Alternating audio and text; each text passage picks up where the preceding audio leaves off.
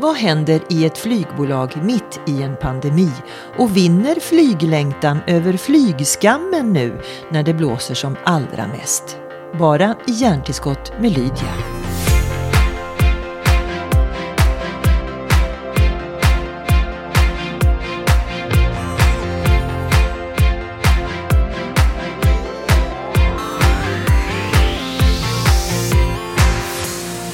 Ut på kontoret idag? Va, vad gör ni om dagarna?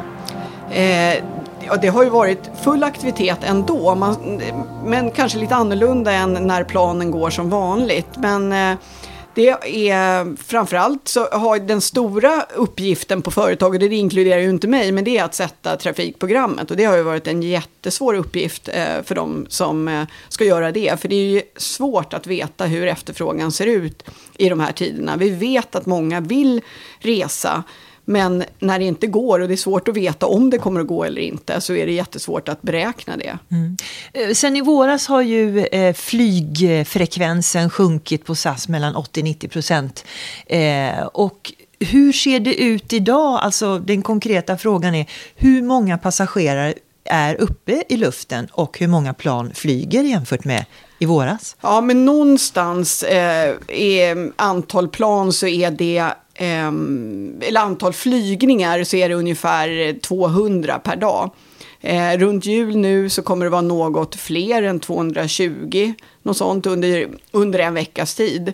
No, I normala fall har vi 800 flygningar om dagen, en, en eh, vanlig lågsäsong, men eh, högsäsong ungefär 1000. Så att det är en stor skillnad. Det är en fjärdedel av det mm. det brukar vara. Mm. Men hur många, eh, nu tänker man ju så här, eh, jag menar SAS är ett av världens bästa bolag på säkerhet, men plan måste väl vara uppe och flyga för att vara säkra? Man testar ju bromsvätskor och, och, och vingar höll jag på att säga och allt möjligt. Hur parerar man det? Gör ni en, en eh, karusell kring vilka plan som måste vara uppe och vädras då och då eller? Ja, alltså allt sånt underhållsarbete arbete är, är man ju superprofessionella på, på de avdelningarna. Och det är så att en del av flygplanen är parkerade liksom på, på varmare breddgrader för att undvika rost och annat. Mm. Eh, sen tänker jag det här med att eh, när man tittar lite grann på, på på vem du är och dina titlar så är du ju dels också kommunikationsdirektör, bara det är ju ett, eh, ett hästjobb antar jag. Och sen är du ansvarig för varumärke och du är ansvarig för public affairs, du är ansvarig för hållbarhet och du är ansvarig för CSR. Och, och då tänker man, det var ju väldigt mycket. Eh, faktiskt. Ja, jo men så är det. Och samtidigt så är de ju ganska knutna till samma sak. Det utgår från varumärket och kommunikationen.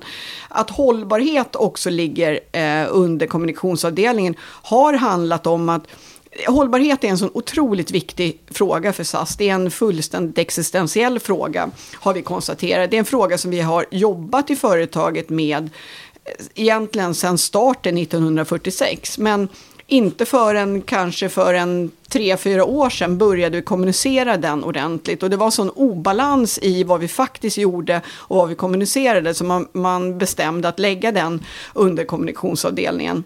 Men det är och det är en fråga, hållbarhet är en fråga som blir allt viktigare eh, för SAS. Och vi har också haft tid under den här pandemin också att fundera lite på vad vi ska vara för företag framöver. Eh, och det är inte så att eh, behovet av hållbarhet eller att stå för det eh, har minskat, utan snarare har vi sett att det här är någonting som vi behöver eh, investera betydligt mer i och verkligen kliva fram. För vi vill ta, eh, ha en ledarroll inom hållbarhet och också faktiskt kanske vara med och transformera hela flygbranschen för att ställa om då till ett hållbart resande. Och det är en, det är en målsättning som eh, delas av alla medarbetare. Och vi ser det när vi, när vi kommunicerar. Man är oerhört stolta över hållbarhetsarbetet som sker internt. Eh, och alla, ska jag säga, eller väldigt många är överens internt om att det här är någonting som vi verkligen ska fortsätta att fokusera på. Och när vi ändå är inne på just det här ämnet, vi ska ju hinna avhandla några. Eh, vad är hållbarhet för dig och företaget?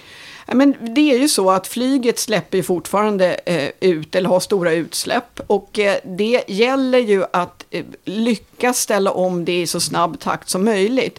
För att flyget behövs. Någonstans där måste vi liksom vara överens. För om man inte tror att flyget, eller tycker att flyget har betydelse, nej men då, då kan man resonera att man borde eh, sluta flyga eller flyga mindre. Men om man tror att flyget behövs, och jag tycker att under den här pandemin så har det verkligen visat sig hur viktig hållbarhet eller hur viktigt flyget är för um, hur viktigt flyget är generellt för hela samhället. Ett land som Sverige eller som hela regionen Skandinavien som ligger långt bort från väldigt mycket annat, ja men då behöver man ha ett flyg som fungerar. Och, då är eh, det, och, då, och därför är det så otroligt viktigt att vi ska fortsätta flyga. Men liksom, vi har ju konstaterat för länge sedan att som vi gör idag, som flygindustrin ser ut idag, det är inte hållbart, utan vi måste verkligen ställa om. Eh, och det som är glädjande är att vår vd Rickard Gustafsson har ju på allvar tagit den här frågan till sig och också missionerat om frågan bland de allra andra flygbolagen och till exempel IATA. Nu har han till och med valts in som den första SAS-vdn eh, som ordförande då för IATA, alltså mm, flygbranschens organisation, från 2022. Under 2021 kommer han vara förordförande under ett år. Och det här är ju också världens möjlighet. Och, och en av anledningarna till att han nog har valts här, tror jag personligen, att det är faktiskt den rollen som han har tagit för hållbarhet. För han var också väldigt tidigt ute och ehm, eh, väldigt tydlig med vad eh, han ansåg i de här frågorna, även när det inte var lika populärt och angeläget eh, hos de andra flygbolagen. Även när det inte var lika affärsmässigt att säga det? Exakt så. Mm. Och, och, det är hedervärt. Då ställer man sig frågan, hur ska man då kombinera detta nu när man ska komma tillbaka till samma liv som förut? För nu måste det bli en rivstart så alla kreditgivare får tillbaka sina pengar, så svenska staten får tillbaka sina pengar. Då ska ni prestera det normala och lite tid för att betala tillbaka lånen. Eh, det låter knepigt att förena med hållbarhetssträvan. Ja, det är ju, man ska, ska, kan ju slå fast att det är svårt att bedriva kommersiell flygverksamhet. Det är oerhört eh, små marginaler och det är tuff konkurrens. Och man skulle kunna tro att konkurrensen har minskat i och med pandemin, men vi ser att det är, en, är väldigt mycket kapacitet ute på marknaden. Så vi tror ju att det här kommer att fortsätta eh, och att priserna fortsatt kommer att, att pressas. Men det finns inget annat väg, ingen annan väg framåt än att göra det här på ett hållbart sätt. Eh, jag tror att på sikt så kommer man inte att köpa flygbiljetter med ett bolag som inte kan verkligen visa upp eh, riktig hållbarhet. Och det som är viktigt är att göra, vi har redan från allra första början bestämt att göra det här på ett långsiktigt och seriöst sätt. Det här är inte, eh, det är inte en liksom, varumärkestävlan och det är ingen, ingen show-off, utan det här är på riktigt. Och det, förutsättningarna för det hos SAS var ju väldigt goda, för att eftersom man då från allra första början har jobbat med de här frågorna, eh, och, men faktiskt inte pratar så mycket om det då som sagt, utan då, eh, det är betydligt lättare när det är på det, är på det sättet, utan snarare då att vi har kunnat kommunicera. Men det hållbarhetsarbete som vi har gjort hittills, det är inte eh, alls tillräckligt, utan vi behöver eh, accelerera och det är någonting som eh, som alla är överens om och det är den vägen som vi ska ta framåt.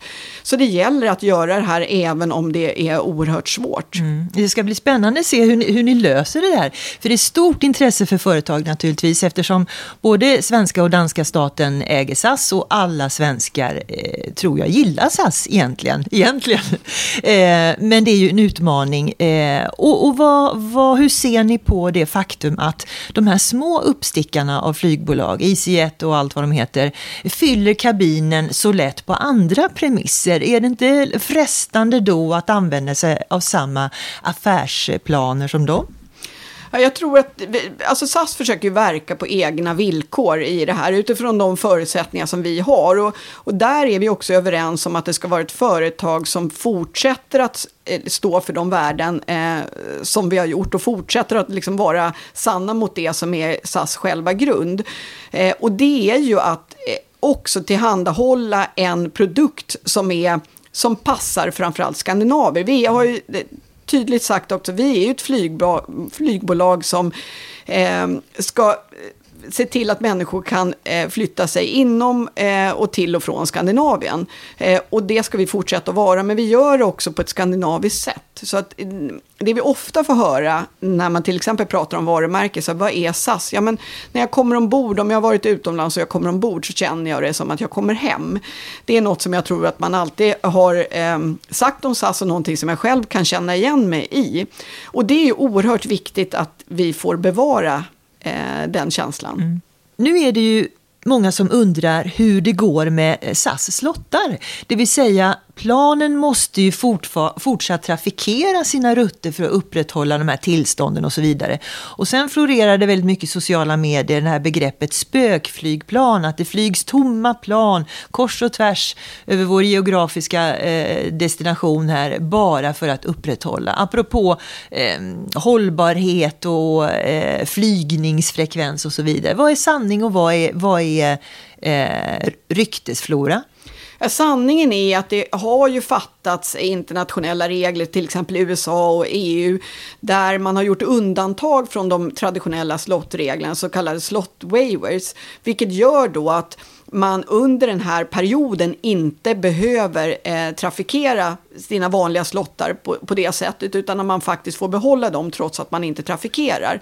Men så, visst var det så i början att det flögs ohämmat nästan på de här slotterna av andra flygbolag? Ja, och det är svårt att uttala, så har inte SAS flygit eh, oavsett. Men det, vi, eh, det som man kan säga är att ja, men en del interkontinentala flygningar har ju väldigt få passagerare. Man kan undra hur kan vi fortfarande upprätthålla flygningar till USA?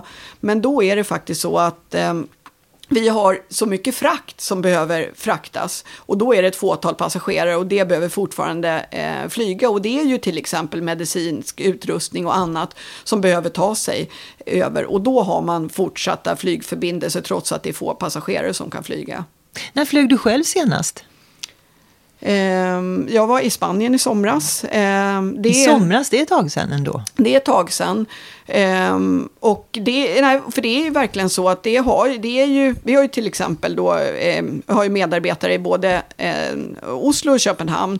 Men det har ju inte gått att besöka på på lång tid. Så att nej, det har varit så här lite var det länge sedan jag flög. Mm.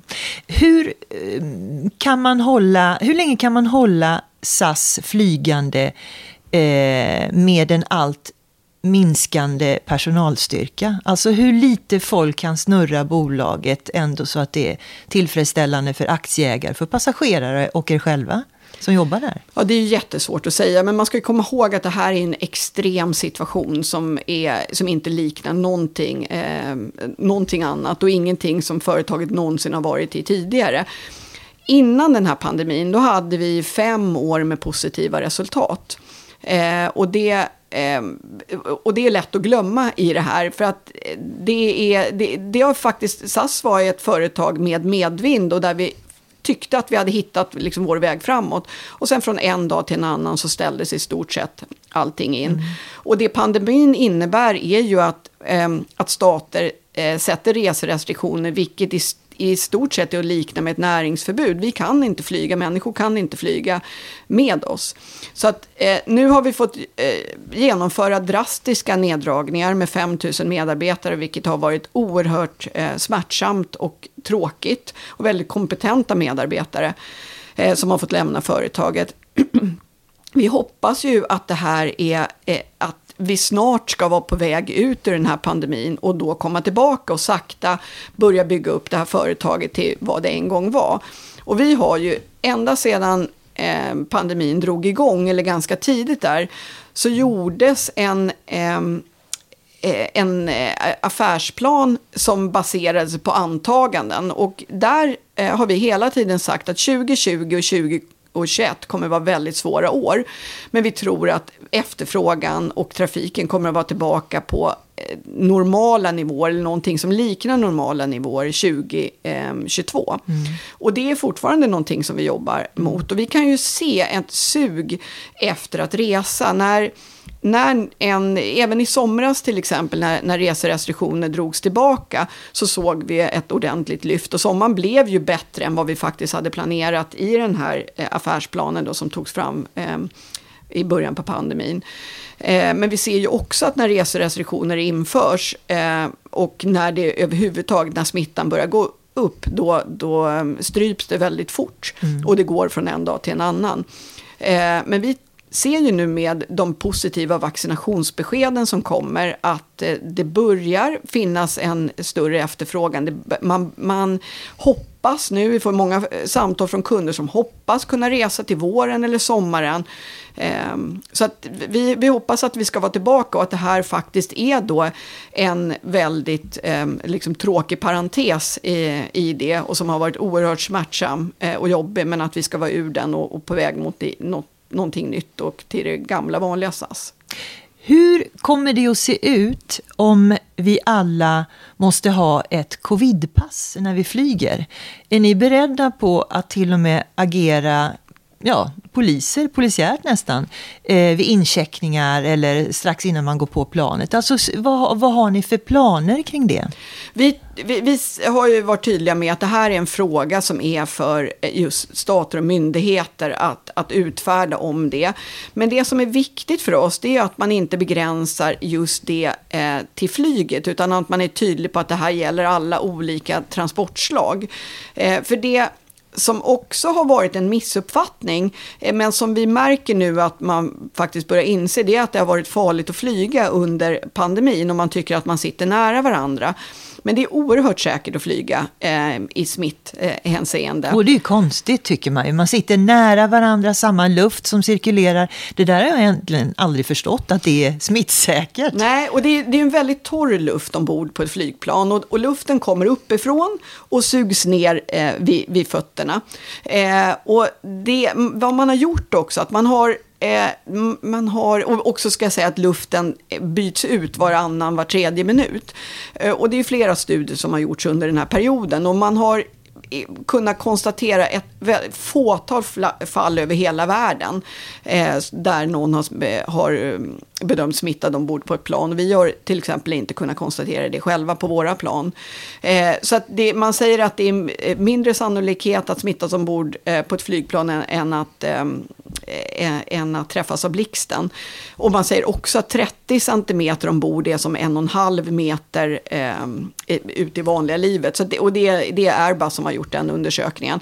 Men, men det är flera, vi, vi märker ju det själva, så att det är ju det är, lite, det är lite blandat, för när du är ombord då, då är du skyldig att ha munskydd. Och vi följer IATAs riktlinjer för det här, eh, att man ska göra och vår personal har, har munskydd.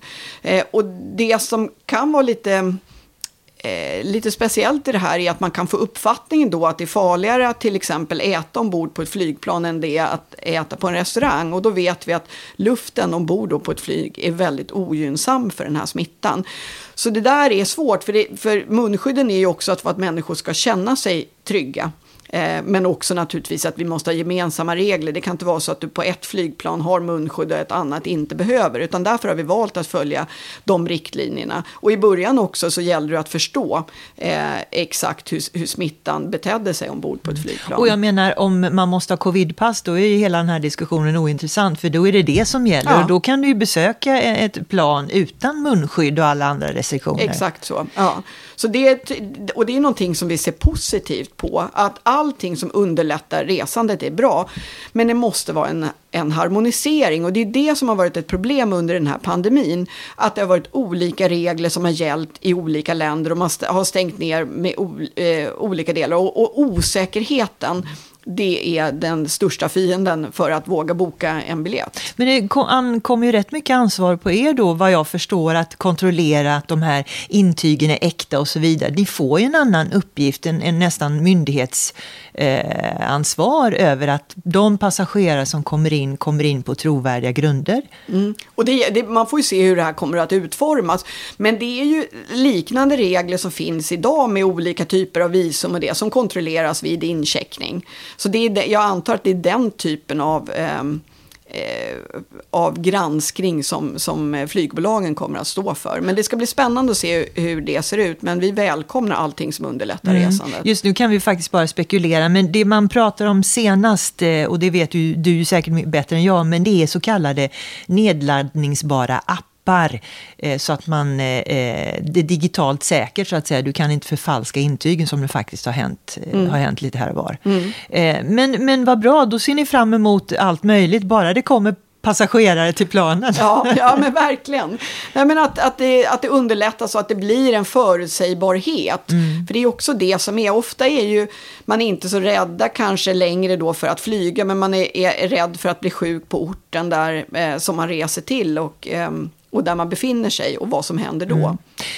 Det här med krishantering säger ju ryktet är du väldigt intresserad av och gillar att både arbeta med och prata om.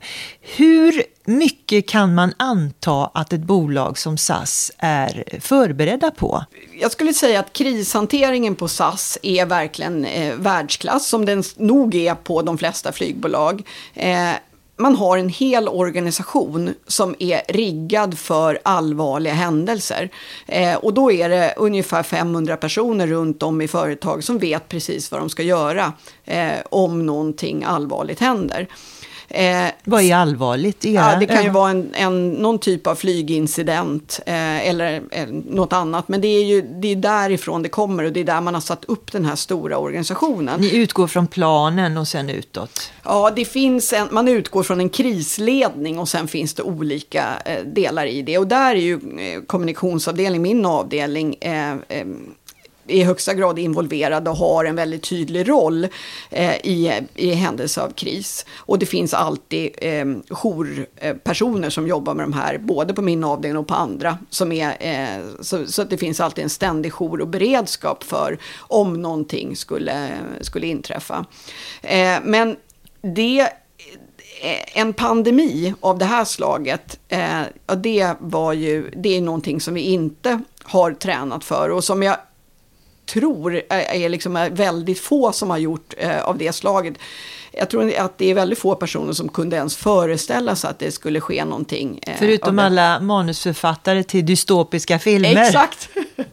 som faktiskt har, har, både skrivit ihop en hel del versioner av liknande händelser. Mm, mm, ja, det är ju verkligen intressant. Men om man jobbar, eh, om, man, om man jobbar med kommunikationsfrågor på SAS så är det ju generellt så att det händer ju otroligt mycket. Och det är ju väldigt intressant. Det händer de mest eh, osannolika saker som får stort medialt intresse. Eh, och det kan, vara, eh, det kan vara positiva saker och det kan vara saker som är krisrelaterade. Det kan vara en, en eh, till exempel för ett par år sedan så var det en hund som eh, tog sig ur ett plan i, i Norge som hade bitit sig ur sin bur och som försvann och som engagerade i stort sett hela norska befolkningen under två månader tills man slutade leta. Det var sierskor och annat. Eh, och eh, liksom min norska medarbetare jobbade i stort sett dygnet runt med det här. Det är en sån händelse och det är väldigt många osannolika saker. Så, så krisberedskapen är både liksom, den är hög och eh, det är oerhört många kompetenta liksom, människor som jobbar med det här men däremot då när man hamnar i det här i pandemin så var det ju ett helt nytt läge. Men det jag tror att vi hade en liten försprång av är ju just att eh, det finns en sån krisberedskap i företag generellt. Så att det som hände när man började förstå vidden, och det gick ju oerhört snabbt, från den stunden när vi hade kvartalsrapport i slutet på februari, när det inte fanns några som helst tecken på att, eh, att bokningarna var precis som tidigare. Vi såg inga tecken på pandemin, även om det skrevs mycket om det. Vi fick också frågor kring det. Därifrån till några dagar senare när bokningarna i stort sett upphörde. Eh, och den tidsperioden då när vi verkligen förstod allvaret och såg eh, vartåt det barkade så agerade, ju, eh, agerade man på det sätt man ska göra i en kris. Rickard Gustafsson, vår vd, tog kommandot eh, och alla visste i stort sett vad de skulle göra. Och på kort tid så, eh, så kunde vi så småningom då kalla till presskonferens och berätta att vi i stort sett ställde hela, eh, hela flottan på marken och att vi permitterade 90 procent av, av medarbetarna. Eh, och eh, i det, för det som hände var också att eh, i ledningsgruppen så träffas vi en gång i veckan i normala fall. Under den här perioden så träffades vi två gånger om dagen eh, under ganska lång tid. Nu träffas vi tre gånger i veckan. Eh, så det är eh, en tajt grupp som, som tar kommandot och framförallt att det finns någon krisgeneral är så oerhört viktigt. Och att det finns eh, också att man agerar snabbt.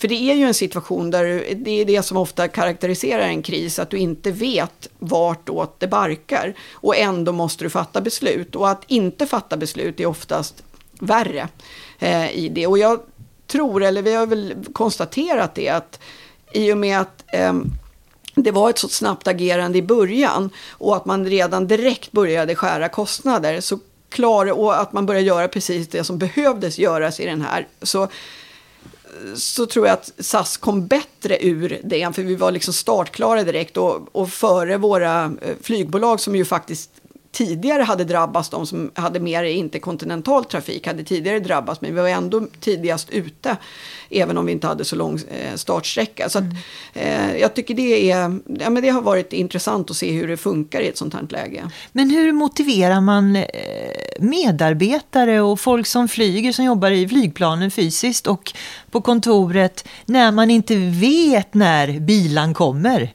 Mm. Får jag vara kvar nästa mm. vecka eller inte? Hur, hur manar man folk att jobba hårt då? Ja, det är ju en oerhört svår situation och har ju varit väldigt svårt för, för alla medarbetare och det har varit en tung stämning också i företaget.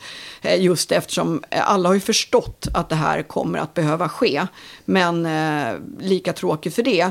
Men det, det som är fascinerande i det är att trots nu att vi sagt upp 5000 eh, kollegor så har det hanterat på ett sånt väldigt professionellt sätt. Jag skulle säga från alla håll. Från ledare som har behövt ta de här samtalen men också från de som har blivit uppsagda. Och det har funnits en sån stor förståelse. Eh, och senast... Eh, Säger du lite krasst att är det något man ska bli uppsagd för så är det en pandemi. Det, det, är liksom, det har man förståelse för. Ja, i, i det. Och det finns en sån, även en, också en sån kärlek till, till företaget eh, internt. Och jag tror, om man vill sitt företag så väl.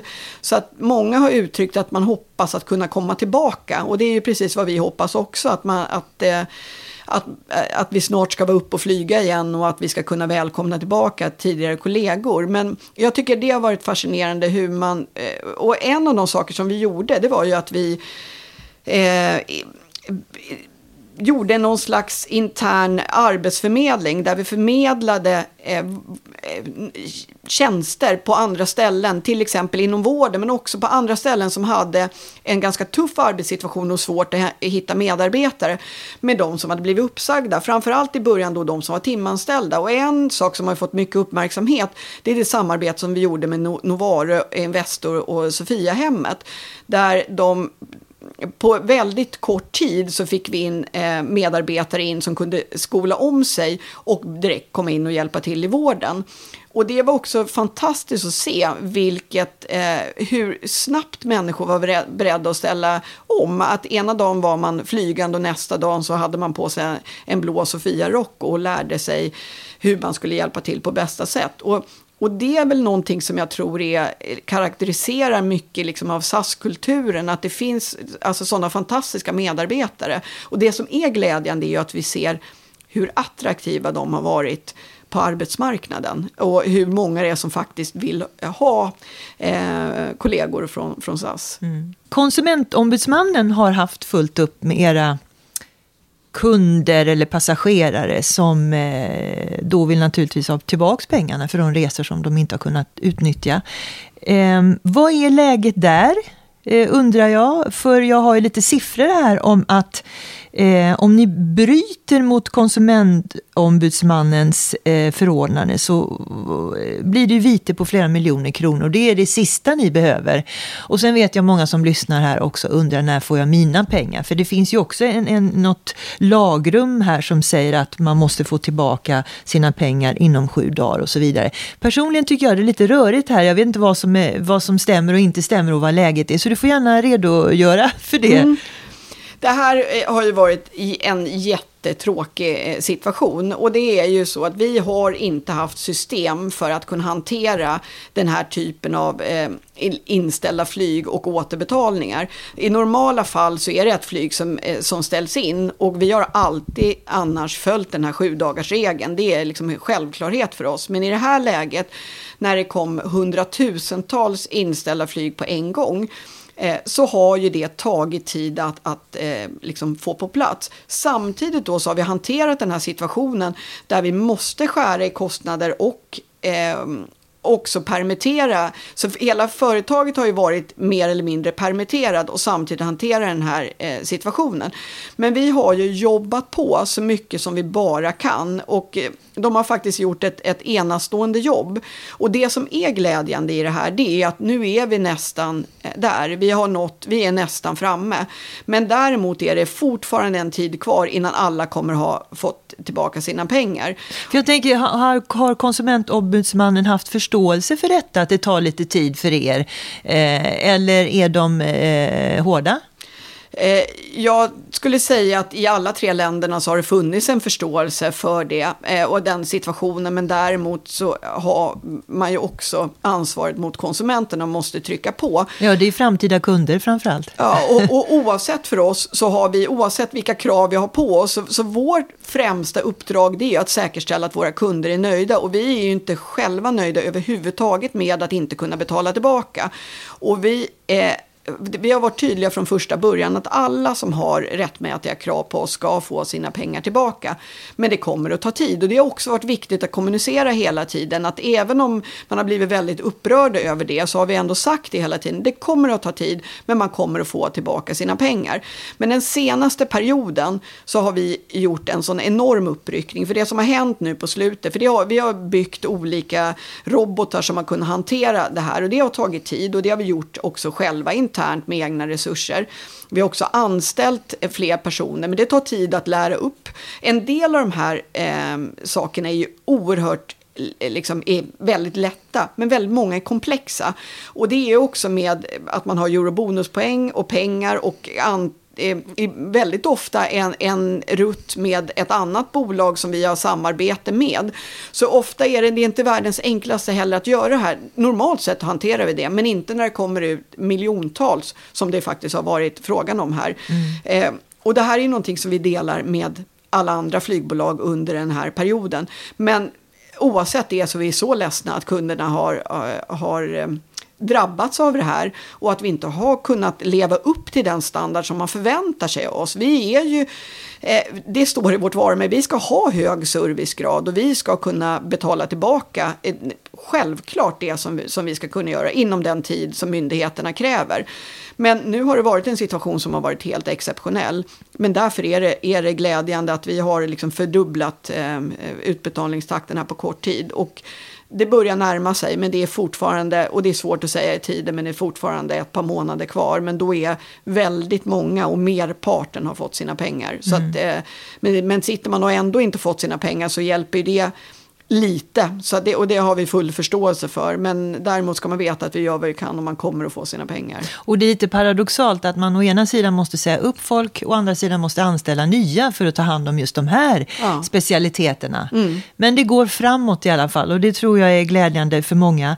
Eh, fyra år har du varit på SAS. Ja, nästan fem faktiskt. Nästan fem. Ja. Och dessförinnan Carema. Mm. Carema kommer ju många ihåg som lite stökig, eh, hade också en stökig period. Eh, du hamnar på positioner där det händer grejer kan man ju lugnt säga. ja, ja, precis. Det är kanske inte så smart att anställa mig. Men, eh, nej, men Eller så är det det. Ja. Eller så är det ja, det. Men kriskommunikation är ju bland det mest intressanta man kan göra. Eh, det tycker jag verkligen. Vad tog du med dig från Carema in till SAS? Eh, Carema-drevet var ju något helt exceptionellt. Eh, och eh, någonting som faktiskt fortfarande påverkar eh, liksom, den politiska debatten. Och det, det handlar om vård och vinst i vård och så vidare. Ja, ja, och det var ju så otroligt mycket som var felaktigt i den. Och det, vi fick ju som företag så småningom upprättelse, men då var ju skadan redan skedd. Apropå eh, branding. Apropå branding, och det var ju också någonting som så småningom blev, eh, blev en stor uppgift att faktiskt få vara med och bygga upp eh, företaget igen. Jag var ju på Carema sjukvård initialt och sen eh, så småningom då när vi fick in en ny vd så slog man ihop omsorgsdelen som var den upp, eh, mest utsatta med sjukvårdsdelen. Och då fick jag jobba i moderbolaget med att bygga upp varumärke igen. Och vi bytte ju så småningom namn, eh, både på äldreomsorgen och på, på eh, verksamheten för funktionsnedsatta. Eh, och det var en oerhört fin verksamhet med, med eh, med hög kvalitet som man också visste. Men, men som svar på din fråga, vad tog jag med mig därifrån? Det var ju just, alltså, det, det var nog eh, precis som man bör arbeta i, i, en kris. Och det är just det att det måste vara någon som pekar med hela handen, även om du inte vet vad, vad slutresultatet är. Hellre ett felaktigt beslut ja. än inga beslut ja. alls. Menar du det? Mm. Det, är, mm. det, det är otroligt viktigt, för det är en av de saker som hände i början av, av Carema-drevet var att det kom ett påstående från media som man då ville som man vände på, vred och gjorde det, liksom ville verkligen ta reda på hur det faktiskt var. Eh, då hann de ju skriva färdigt och, och, bilden var klar och det kunde ju vara de mest hårresande historier som sen inte visade sig stämma men skadan var redan skedd då. Så att det, att vara, vara snabb är, är, oerhört, ehm, är oerhört viktigt. Men sen också att det, är, eh, att det finns någon tydlig, någon som finns kvar i företaget, inte konsulter, utan att det finns en, eh, en vd eller en chef eller vem det nu än är som pekar med hela handen och tar ansvar också för de besluten som fattas.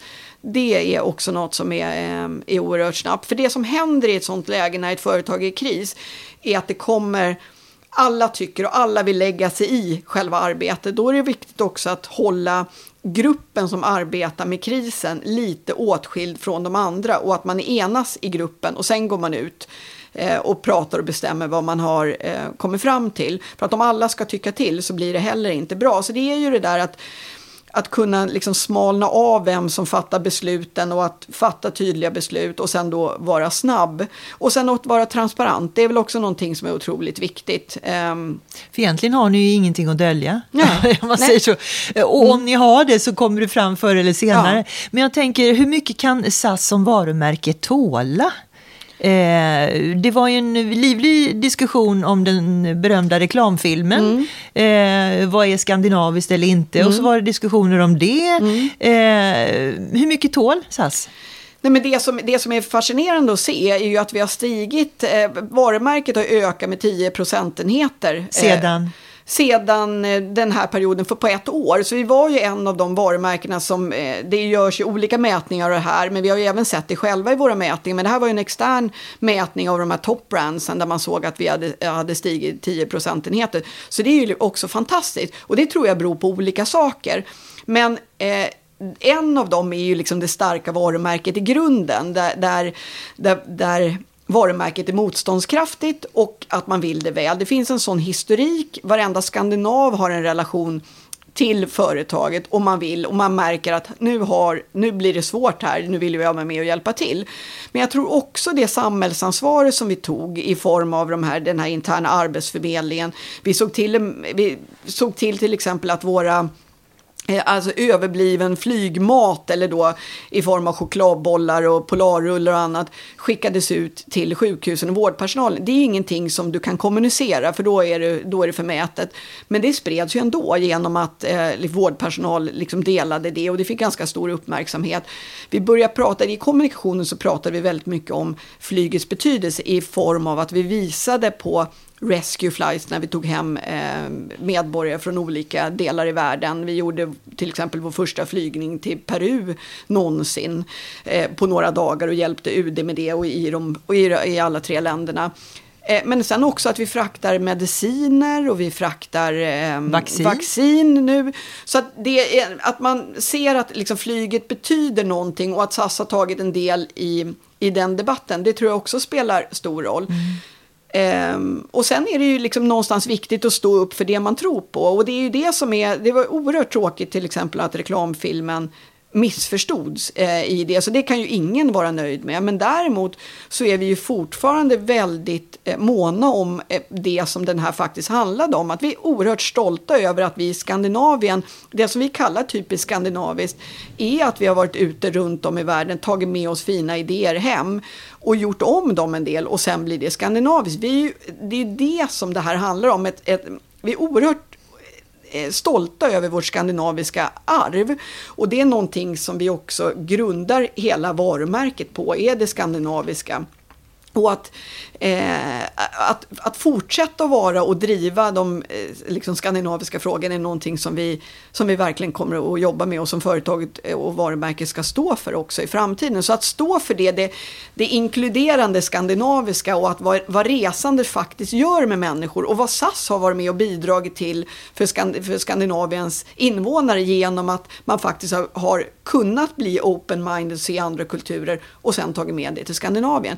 Och det tycker vi är någonting fint. Det är tråkigt att det inte kom fram i, i liksom reklamfilmen och det kan vi verkligen bara beklaga. Men samtidigt så är ju det ändå någonting som vi står för, att det, det, liksom, det skandinaviska, det, det absolut tråkiga som man får höra är det där är att ja, nu tycker ni det skandinaviska är viktiga. Nej, alltså det är precis det vi har försökt förmedla hela tiden. Skandinavien pratar du som om det är vårt mm. gemensamma hemland och det är det ju naturligtvis. Mm. Men vad är det värsta som kan hända nu framöver? Allting är ju relativt, men är det, kommer du att gråta en tår om eh, SAS kommer att heta DAS? ja, kommer, kommer, du gråta ja, på det, då? Det som är det unika med SAS, och vi kallar ju oss det kanske enda riktigt eh, skandinaviska bolaget, för vi är så oerhört skandinaviska. Och då In... bara så lyssnarna förstår, det mm. finns ju en chans, eller risk, det beror på hur man ser det, att det blir ett danskt eh, flygföretag eh, där huvudkontoret faktiskt kommer vara på Kastrup av massa olika anledningar.